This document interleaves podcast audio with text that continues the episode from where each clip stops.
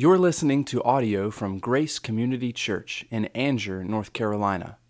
More information about Grace Community Church can be found at graceccnc.org. Good morning, and thank you for coming to Grace Community Church. Uh, I've been a little under the weather, so um, if I go off, forget things like my microphone that will partially explain it. Uh, if you're here for the first time, thank you so much for attending. We are glad that you chose to be here with us today. And hopefully, uh, this will be a, a, a wonderful time of worship for you. I want to ask you a question. If you were to list the top 10 chapters in the Bible, what would be on your list? Top 10 now look i know this is subjective right? Because your list may be different than my list but there are a lot of chapters that we would all i think pretty much agree on. Some of them some of these that i'm going to list just think about genesis 1 that's got to be one of the top 10 chapters in the bible genesis 3 genesis 12 and 15 with the abrahamic covenant. Exodus 20 what's in exodus 20 ten commandments. Um, Psalms, my goodness, where do you even start with the Psalms? But it's certainly 123, 119, you could say those, you could make a case for any of those being in the top 10. Uh, then you've got um, Isaiah 53 that we saw a couple of weeks ago, Matthew 5 to 7, the Sermon on the Mount. John 1, John 3, or almost any chapter in John could make that list. John 8, John 10, you, John 17, on and on you could go with John. Acts 2, Romans 8, 1 Corinthians 13, Hebrews 11. You get the point. I'm well past 10. And we just think about these chapters in Scripture that say so very much. Today's message comes from a chapter that you may never have thought about putting in that particular group, but it truly belongs in the rarefied air that we've been uh, breathing in just the last few minutes. I think you'll agree as we read our text today, Isaiah 55. We're rounding the bend to a, uh, a lengthy home stretch of messages in a series about Jesus' command for us to take the gospel to those who don't know him, don't know Jesus the title of which is Engage the World with the Gospel. The message today examines God's role, as we've already been thinking about considerably in the music and in, in, in the run up to the message today. Thinking about the role of our sharing God's word and the power of God's word in the gospel. Now, it may sound redundant to say that there's power in the word in our sharing of the gospel because there is no gospel apart from sharing. But it's amazing how often we depend on a clever presentation of the gospel on the one hand for people to come to Christ, or on the other hand, we feel like a failure if we share Christ and then the other person doesn't believe. I hear it over and over and over again. Oh, I just want my, my parents, I want my sibling, I want my friend, I want my husband or wife to know Jesus. I've just got to say this, I've just got to do that so that they'll believe. And then you hear all the time, well, if so and so would just get saved, what if LeBron James would just get saved? What if Donald Trump would just get saved? He thinks he is, but what if Donald Trump would just just think of what could happen for the Lord. God doesn't need that. His ways, as we're going to see today, are entirely different than our ways, and you are not going to be able to convince somebody with a clever word here or there. It's the power of the word that brings people to Jesus Christ. It's been said several times in this series, and it's time to say it again. Sharing the gospel is successful evangelism. Sharing Jesus is successful evangelism. How can we know this?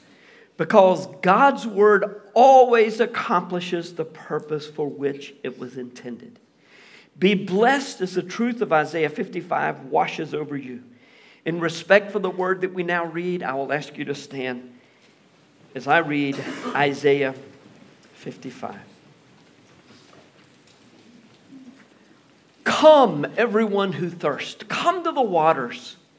And he who has no money, come, buy and eat. Come, buy wine and milk without money and without price. Why do you spend your money for that which is not bread? Did you not hear Keisha talking about this this morning? We didn't plan that, just, just the way the Lord reminds us about the truth of His Word. Why do you spend money for that which is not bread and your labor for that which does not satisfy? Listen diligently to me and eat what is good and delight yourselves in rich food. Incline your ear and come to me. Hear that your soul may live, and I will make with you an everlasting covenant. My steadfast, sure love for David. Behold, I made him a witness to the peoples, a leader and commander for the peoples. Behold, you shall call a nation that you do not know, and a nation that did not know you shall run to you because of the Lord your God and of the Holy One of Israel, for he has glorified you. Seek the Lord while he may be found, call upon him while he is near. Let the wicked forsake his way, and the unrighteous man his thoughts. Let him return to the Lord, that he may have compassion on him, and to our God, for he will abundantly pardon. For my thoughts are not your thoughts, neither are your ways my ways, declares the Lord. For as the heavens are higher than the earth, so are my ways higher than your ways, and my thoughts than your thoughts. For as the rain and the snow come down from heaven, and do not return there, but water the earth, making it bring forth and sprout, giving seed to the sower and bread to the eater. So shall my word be that goes out from my mouth. It shall not return to me empty, but it shall accomplish that which I purpose, and shall succeed in the thing for which I sent it. For you shall go out in joy and be led forth in peace. The mountains and the hills before you shall break forth into singing, and all the trees of the field shall clap their hands. Instead of the thorn shall come up the cypress, instead of the brier shall come up the myrtle, and it shall make a name for the Lord, an everlasting sign that shall not be cut off. Let's pray. Father, we long for that day when the mountains and the hills break forth into singing, and the trees of the field clap their hands, and no more thorns, but only trees that give life and produce food. And remind us that we are in the kingdom of God. Lord, we long for the day when Jesus returns. We pray that as we think about the time between now and then, that you will give us hearts that long, as Paul said in Romans 9 and 10, longing for our people, Lord, and that being all the people of the earth to come to Jesus. Give us that heart that can't help but share. And then, Lord, as the gospel goes forth, we pray that you will help us to leave it in your hands. But by all means, give us a heart to share the gospel. Pray that your word would find its mark this morning and you would accomplish what you desire for it to. In Jesus' name, amen. Thanks and be seated. My goodness, just think about the themes in this chapter. The invitation for salvation, for all people to come for salvation, the grace of God's gift of salvation, belief and unbelief, the blessings of salvation, priorities and covenant, the omniscience, omnipotence of God, the blessing of repentance, the wisdom of God, the faithfulness of God, the power and life giving properties of Scripture redemption, restoration, and the promise of eternal life. And I'll stop there, but I promise you there's a lot more where that came. There is much more in this chapter. The primary focus for this morning is the power of Scripture to accomplish God's purpose of salvation. And although we are privileged to play an important role in the sharing of the gospel, God does the saving, but we play a part in his ways. David Calvert has spent years, David Calvert has spent two or three years thinking about Isaiah 55, 10 through 11. This year he's writing a uh, doctoral thesis on speech act theory that is informed with this text. And so I wanted you to hear from David. We're going to talk with David just a little bit. So, David, what is it about Isaiah 55, 11? So shall my word be go- be that goes forth from my mouth. It shall not return to me empty, but it shall accomplish that which I purpose, shall succeed in the thing for which I sent it. Speech act theory. Tell us about this. Well, the most important thing to me and immediately jumps out in this particular text is the fact that God is a communicating being. And that's huge foundation for what it means to talk about the gospel. The creator of all things has chosen to reveal himself to us and to do it through speech. So, so the Trinity is a communicative being. The Father speaks, the Son embodies God's communication, and the Holy Spirit brings about that which God intends in his speech. And that's what this verse tells us. So, I, I think I jumped the gun a little bit. You wanted yeah. to give that introduction. Tell us about speech act theory. What is that? We came across this I don't know if, you discovered it the same time I did a few years well, ago. Yeah, i heard so, about it before, but so I could partly blame my dissertation studies on Brad because he uh, invited me to participate in, in reading uh, the Christian Faith, a giant book by uh, Michael Horton. It's his systematic theology. And so Brad and several other pastors, uh, we were all reading it together. We would read the chapter and we'd come together as stick boy and try to chew on it together because we needed each other to get through it. Um, we, we and, chewed on other things too. Well, yeah, we always go off on tangents and, and have the free samples. But there was, um, there was something in Horton, and I'll, I'll mention him in a second, that, that led me on this, on this path. So we encountered it at the same time. So, speech act theory is this really interesting uh, linguistic philosophy that helps us understand communication. Um, it specifically helps us understand what we do with our words. So, it has three parts. Okay, first part is the utterance, the, the things that I'm actually saying. That's the locution. And then there's the illocutionary act. And it all this is the heart of it, this fancy word. The illocutionary act is what I intend to do with what I'm saying. And then finally, there's the perlocutionary response. So, whatever the hearer does in response to what I just said. So, for example, if I say, uh, it, it's raining outside, the utterance, the locution is, it's raining. But the illocutionary act, that the way that I said that, uh, I'm intending to communicate something to you.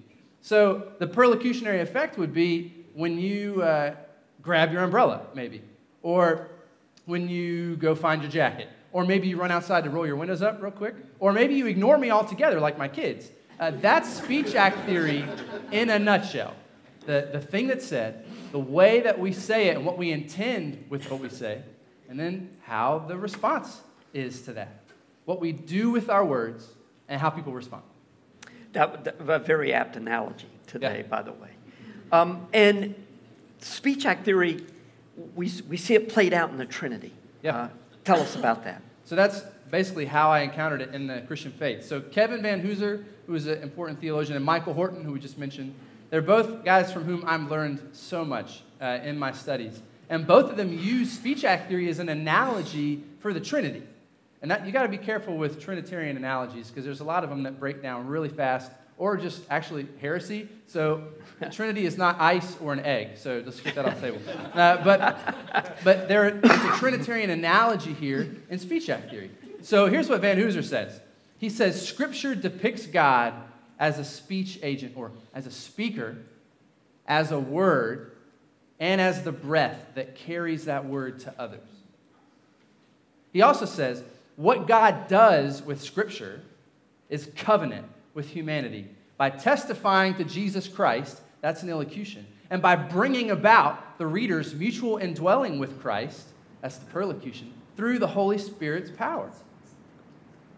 So Horton then says it like this, and this is the simplest way to put it it's the Father speaking in the Son and bringing the effect of that speech to fruition through the agency of the Spirit. So the Father speaks in the Son and brings about fruit through the Holy Spirit's power. So in my work, I'm actually going to be applying speech act theory to what we do in corporate worship. So, what is happening when I say the things that I say from the microphone? What is happening when Brad preaches? What is happening when people pray in corporate worship? I'm really interested in what we're doing with our words. But I love this Trinitarian foundation, and it's rooted right here in Isaiah 55, verse 11. It's a clear building block for knowing that God, what God says, He will bring about. He is faithful to His promises, to His commands, and to the truth that He speaks to us. Thanks so much, David. Uh, is there anything else you want to say?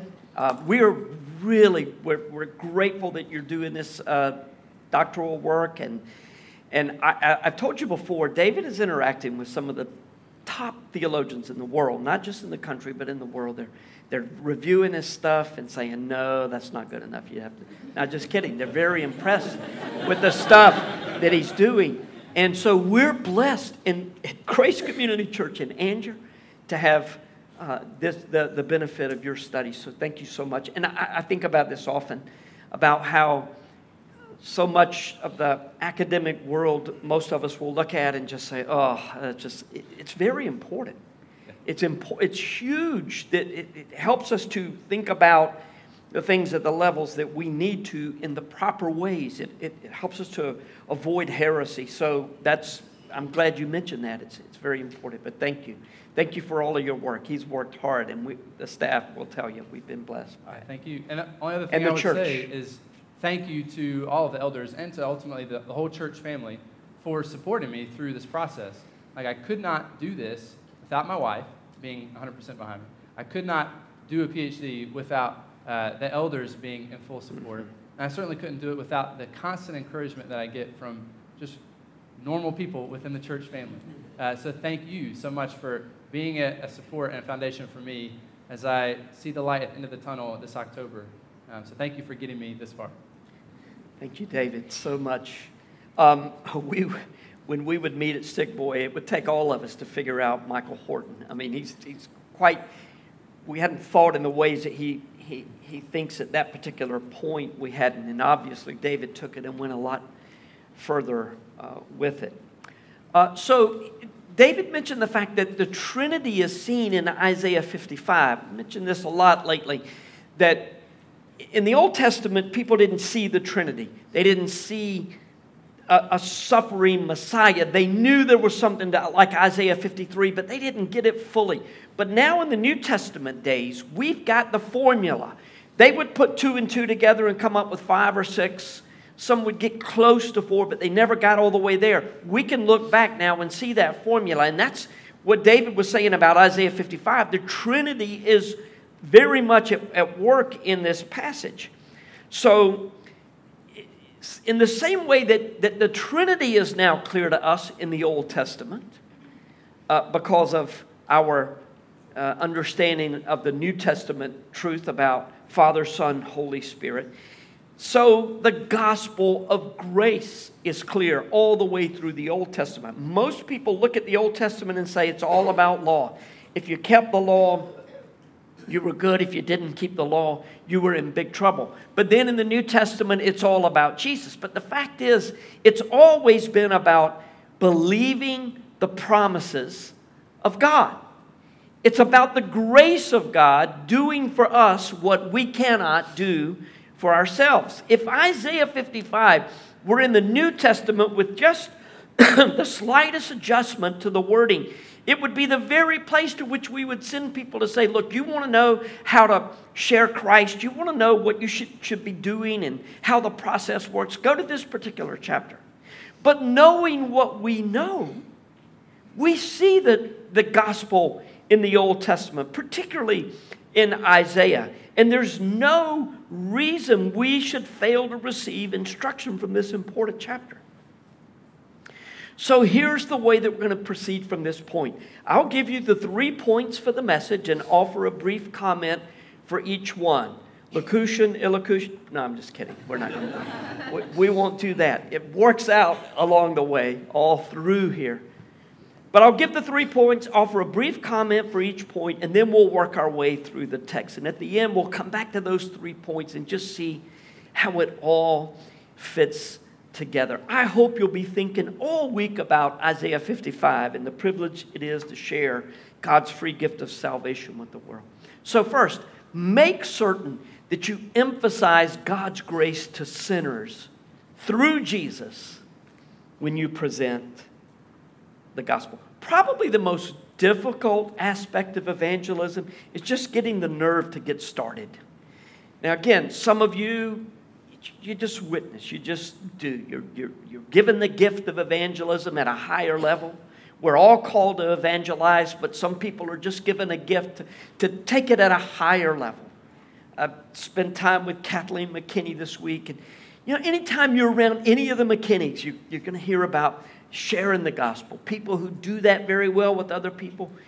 The, and then you're going to hear about their uh, times in sharing Christ, not just from a very humble place of gratitude for what God's done for us and a desire to share with other people. So, the difficult part, though, for most of us is to just get past that initial starting with sharing the gospel. Probably the most frustrating aspect of evangelism after you have shared the gospel is people's inability to understand it, even though you've said it in the simplest of ways. I've talked about this before. You share the gospel and you say, Now, do you understand? And they say, Oh, yes, you just do the, do the best you can, hope everything will be all right. Just hope that you can be good enough to get to heaven. Just think about some ways to counter that misunderstanding. Um, like, you know, I used to think that, but then I, I realized that Scripture says that He saved me. He saves me. There's nothing I can do.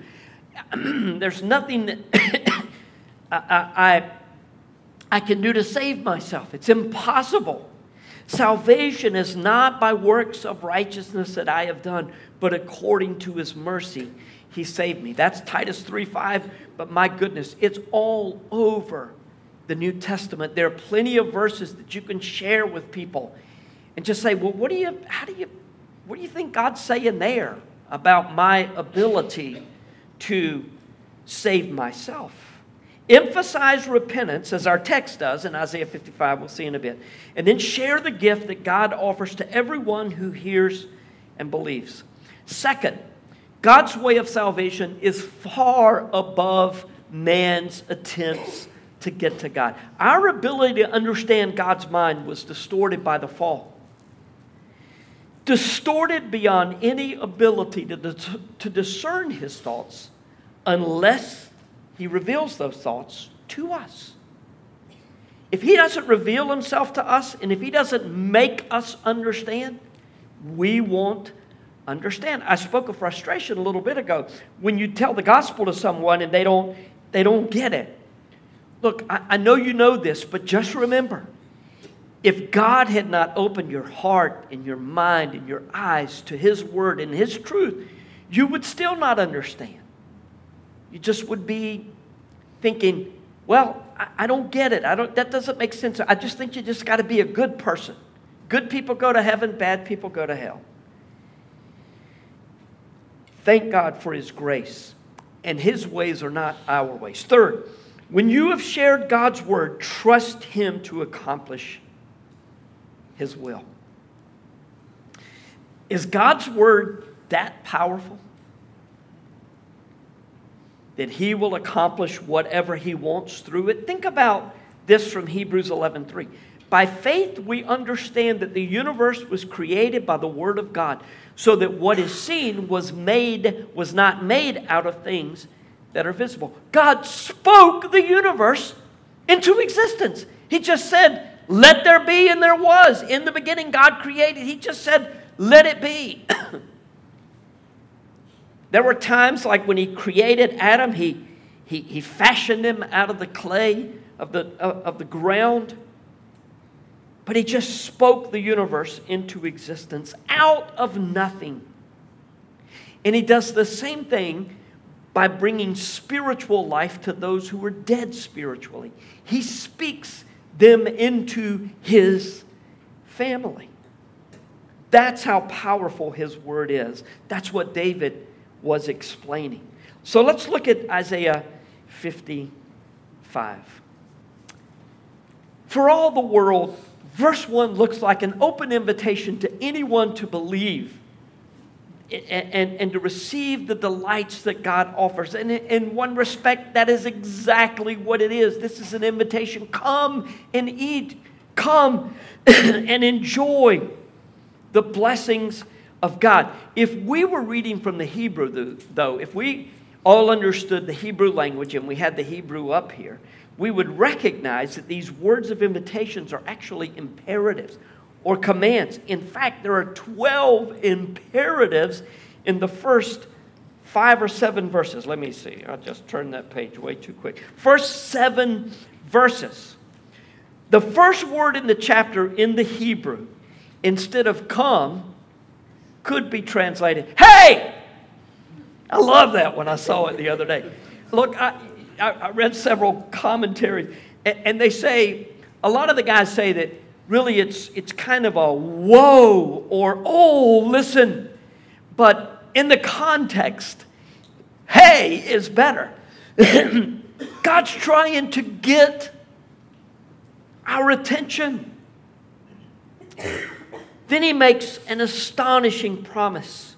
You can enjoy the richest blessings that are available to mankind, and you can have them for free. In fact, your money is no good here but the goods are available.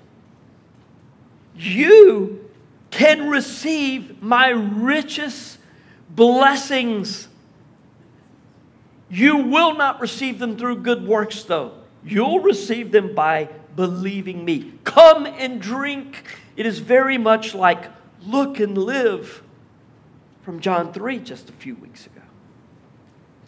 Isaiah 55 is situated at, the end of a section that comprises 16 chapters. So here's what I want to say about those chapters that we started off with this chapter, this chapter, this chapter. None of them really should be read just strictly as a chapter in and of themselves. They're always in context. Always. So 1 Corinthians 13, this beautiful love chapter, is between chapters 12 and 14 that ain't so beautiful at all because the Corinthians were having a mess with spiritual gifts. They, have, they were using spiritual gifts to elevate themselves. And um, so in 1 Corinthians 13, he gave them a very hard and direct word about love. We read it at weddings all the time, and it's beautiful, but it's hard too. So, Isaiah 55 is in the context of the book as a whole. Now, here's the way I want to explain this. I, first of all, I told you last week, I think I, I, lost my computer and I'm trying to get used to a new computer. And the AV people are helping me like you wouldn't believe. They, otherwise, we'd be in real trouble. But I can't do the, the graphs and the charts like I would like on, on that, but I can do this. So, I'm going to do this. Over here, Here's the way Isaiah works verses 1 through 39 are right here. And most of this talk is about judgment.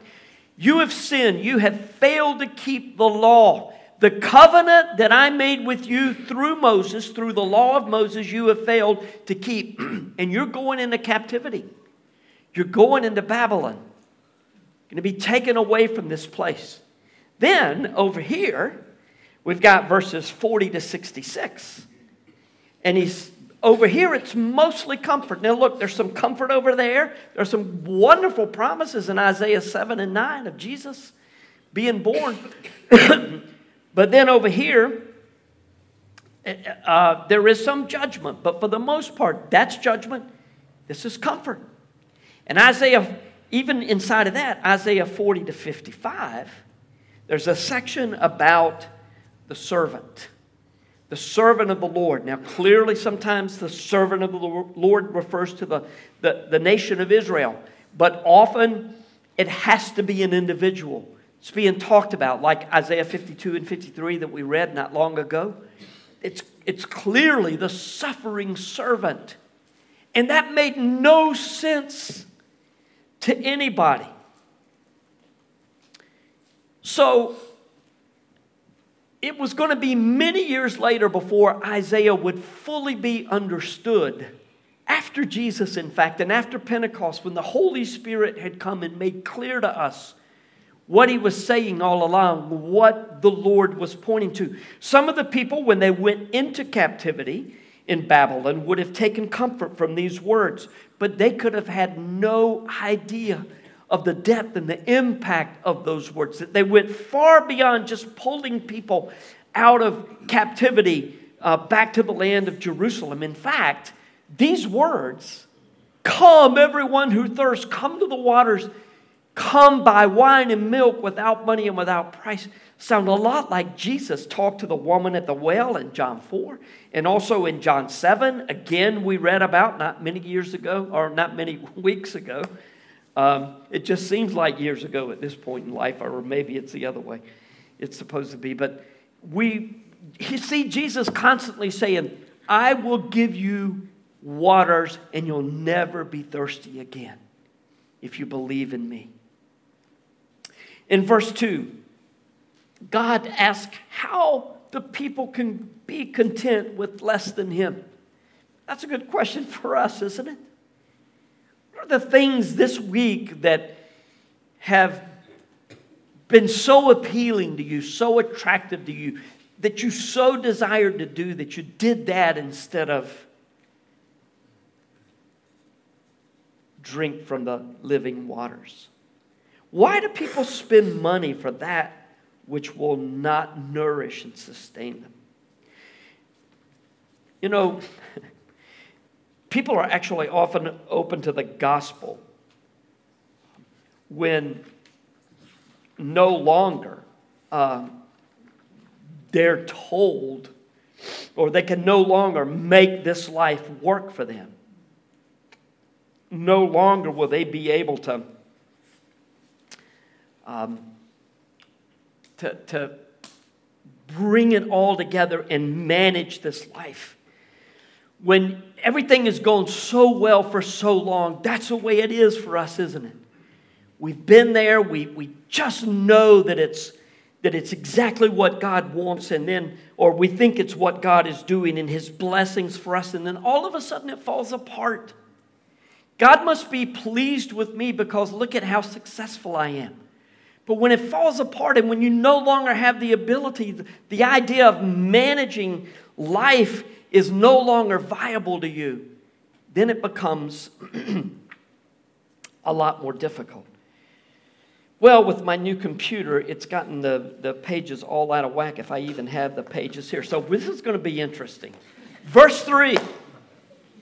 And a lot of people would say, well, that's what you ought to be doing, preaching anyway. Incline your ear, come to me, hear that your soul may live, and I will make with you an everlasting covenant, my steadfast, sure love for David. I'm, I'm reasonably sure he's not talking about this David that we heard from uh, this morning. There's an important word here. Listen, incline your ear, come to me, hear that your soul may live. God is saying, I'm going to tell you something that is going to change your life. Listen to me. In, in the New Testament, when the Lord says, when Jesus is talking to the, to the people and he says, Let him who has ears to hear listen. Let the one who has ears to listen hear, or one who has ears to hear hear. He's essentially saying that if you are so inclined to receive the word of God, then listen up. In, in, in, the Hebrew understanding of hearing, it's a lot more than just hearing, and even a lot more than just hearing and understanding. If a person, if you come into your to, to school on, on Monday and the teacher says, okay, here's the homework, let's do the homework, get your homework out, and somebody says, wait a minute, I didn't know we had homework. And she says, but didn't I tell you on Friday? And the rest of the class says yes. And that you, this person may say, I didn't hear you. Well, that's kind of like those who don't hear the Lord. Or it could be that you heard what the teacher said, but you didn't do it anyway because other things were more important. The idea of hearing in the hearing the gospel is to believe it and obey it. When God tells you something, you get it all the way and you obey. Verse 4 Behold, I will make him a witness to the peoples, a leader and commander for the peoples. Now, he's already invoked David's name and he's going to come back in just a few moments. But he's talking about somebody more than David. Clearly, he's talking about Jesus. And Isaiah 53 has been pointing to the servant, to the suffering servant. And how can we buy without price? Because the price has already been paid in Isaiah 53. Verse 5 Behold, you shall call a nation that you do not know, and a nation that did not know you shall run to you because of the Lord your God and of the Holy One of Israel, for he has glorified you. Look, things are not always what they appear. And more and more Christians are going to be marginalized in our society. I'm going to wrap up this series in a month or two by talking about gospel community. We're going to need each other more than ever. But the truth of, uh, of verse 5 is that one day people are going to realize that any people that know the Lord are people that have answers. It's not the answers that they have, but the answers that God has through them. Verses 6 and 7. Seek the Lord while he may be found. Call upon him while he is near. Let the wicked forsake his way and the un- unrighteous man his thoughts. Look, this is a call for repentance. This is a call for people to come to the Lord, not just saying, hey, what? Free food? Cool.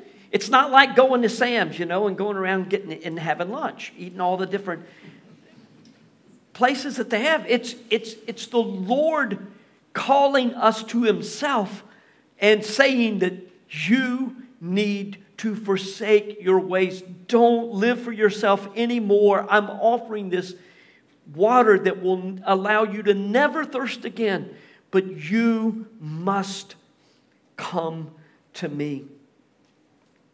Listen, call on your friends. Call on people that you love to, to call out to Jesus.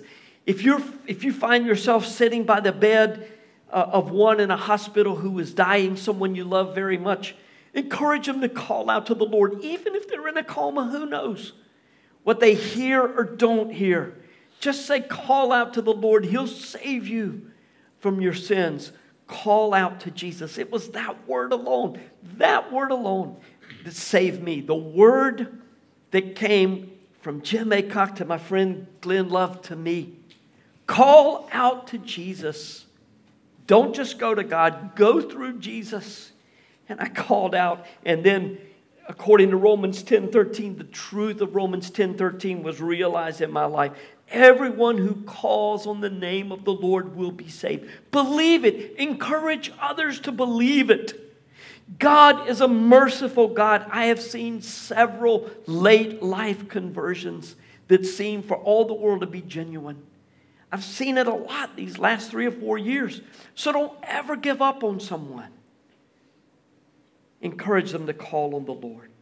Verses 8 and 9 remind us that God's way of salvation is not the way that we would choose. God's way is a theology of the cross set up against man's theology of glory. And what that means simply is this man seeks to obtain glory by doing good works and getting to God. It's like climbing the ladder to heaven. And God says, You will never be able to get the ladder runs out, believe me. And it's going down, and you're going down with it. But God descends to us, He comes to us and speaks to us in the most, from the most unlikeliest of places the cross. God's word to you is the cross of Jesus Christ. and the salvation that is in him as our sacrifice. That's Isaiah 53, made clear to us by the Holy Spirit, who revealed the Father's plan of salvation in the sacrifice of his Son. So, look, I, I, can't tell you how many times I've read this, this text, and I've always thought of this just as going along in life my ways are not your ways, but he's specifically talking about salvation here. There is full application, though, isn't it? For the craziness of life. Why is this happening to me? Why is that? The Lord says, My ways are not your ways. You just trust me. All of this is about trust. Trust me. Recognize that I'm doing this for your good. Do you remember a few verses ago? He has glorified you. We can't achieve glory in ourselves. We can't make ourselves glorious. We try. But God glorifies us. And when people see that, they're attracted. One of the things that I want to talk about with this gospel community is how much attention we need to give to each other.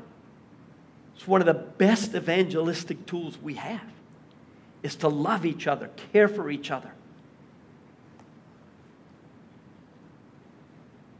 people see and are attracted. And when you trust God at this level, that whatever's happening in your life, He knows best, people see that and they're attracted. You can always trust God. Then verses 10 and 11. For as the rain and the snow come down from heaven, and do not return there, but water the earth, making it bring forth and sprout, giving seed to the sower and bread to the eater. So shall my word be that goes out from my mouth. It shall not return to me empty, but it shall accomplish that which I purpose and shall succeed in the thing for which I sent it. Do you believe this that God's word will always accomplish what he intends for it to? In Isaiah's time, rain determined the difference between life and death. We can somehow survive drought conditions for some length of time. Um, we can store food, but in that day, man, if the rain didn't come, you were in big, big trouble. It determined the difference between life and death.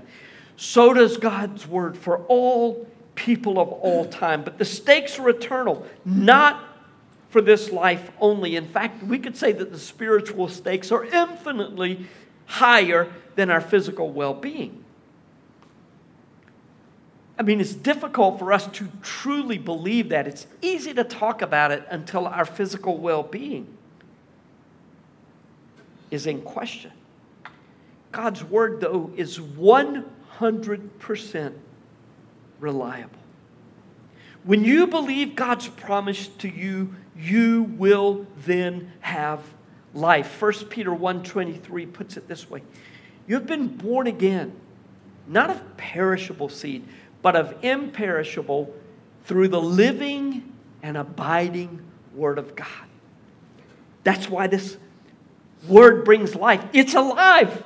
It's living and it's imperishable. It is incorrupted, uncorrupted in any way, incorruptible. God's word to the people. God's accomplishment of his predetermined purpose is a prominent theme all the way through the book of Isaiah. Over here, over here. It's all through Isaiah. We're told in Isaiah 55 that God accomplishes his purposes through his word.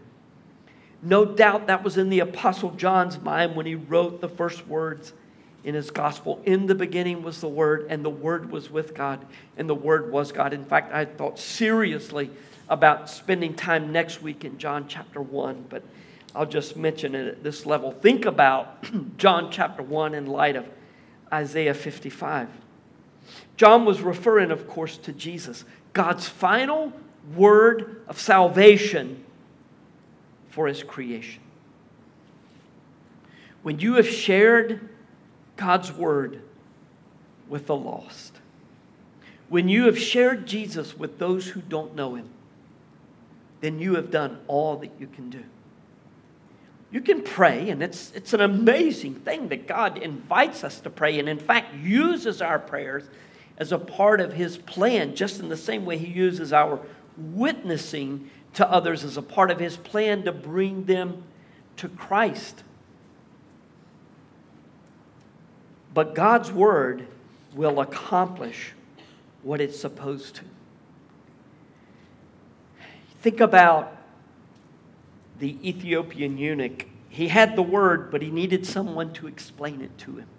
When you've done that, when you've shared the gospel with somebody, you have done all you can do. It's up to God. For some, the gospel of life is life. But for those who refuse to believe, it is condemnation. And as difficult as this may be to consider, God uses you in both directions. When you share the gospel truth with people, whether they believe or not is not up to you. And make sure that you're not the one who is trying to create life or to pronounce condemnation. That's not your job, that's God's job. Your job is simply to share the word. It is God who saves, it is God who judges. Well, at the very end, verses 12 to 13 point to the joy of all creation with the mention of returning to the Lord at the command of His word. All creation, ruined by man's sin, will one day rejoice at the return of Jesus and the restoration of creation to its original state of perfection. Have you heard this recently? If you were here last week from Romans 8, you heard the exact same thing. God's word is consistent all the way through. It's not two stories, Old and New Testament, it's one story with two parts. And this is what it's going to be one day. One day, it'll all make sense. And we have the privilege to share this wonderful news with the world. So, in review, just quickly, these three points again, the points of our message. Make certain that you emphasize God's grace to sinners through Jesus when you present the gospel. Don't let anybody think that they can be good enough to be saved. They can't. God says, Come and drink, and He says it in a commanding way. He doesn't say, Hey, it'd be really cool if you just come. He says, Come. It's a command. Drink Get this. And what are you doing? What are you doing spending money for that which is not going to satisfy you? It's not going to sustain you, not going to nourish you. Second, God's way of salvation is far above man's attempts to get to God. Look, 1 Corinthians tells us to the Greeks, uh, it's foolishness. To the Jews, it's a stumbling block. People think that the gospel is crazy when they really hear it. Like, you're kidding, right? No. God's ways are above our ways. Recognize, though, and, and by the way, recognize this. What, another difficulty in sharing the gospel, not just fear of what people will think of me, but fear that I won't have the right words to say. When God puts you in the place to witness to someone, it doesn't matter how little you have in common with that person. The Holy Spirit has pulled all of this together, and He's using you for that person. His ways are far above your ways. And don't think, well, if I were the Lord, I wouldn't have. Cho-. You're not the Lord. He put you there. So just trust Him. And then when you have shared God's word, trust Him to accomplish His will. What is that will? Well, we know that He says it's his, not His will that any perish, we can't understand the ways of the Lord, though. We can't understand why some people get saved and some don't. And how many times have you seen the last, if, if you had to pick 20 people that you think would get saved and put the top 10 that you think would and the top bottom that you think wouldn't, number 20 is the one that gets saved as often as not. Isn't it? You just don't know what God's going to do, when He's going to do, how He's going to do it. Share His word and trust Him to accomplish his will. Because as David told us earlier, Father, Son, Holy Spirit. That's who's working. That's who is working in, in the salvation of souls. But He's using us to share the word. And as Romans 10 tells us, if we don't tell them, they won't hear. So we've got a job to do. And then let Him do His job. Let's pray.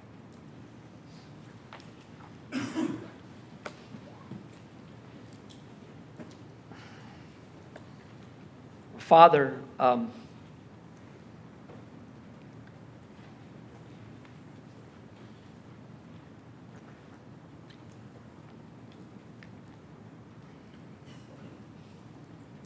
we thank you for bringing us to a saving knowledge of Jesus Christ. Lord, I never want to assume the gospel, assume that everyone in the sound of my voice, under the sound of my voice this morning, knows for sure that when they die, they're going to heaven. And so, Lord, if there are those here that don't know Jesus, I pray that they would call out to Him in repentance and faith. Lord, I'm a sinner. I believe that Jesus died for me. Save me.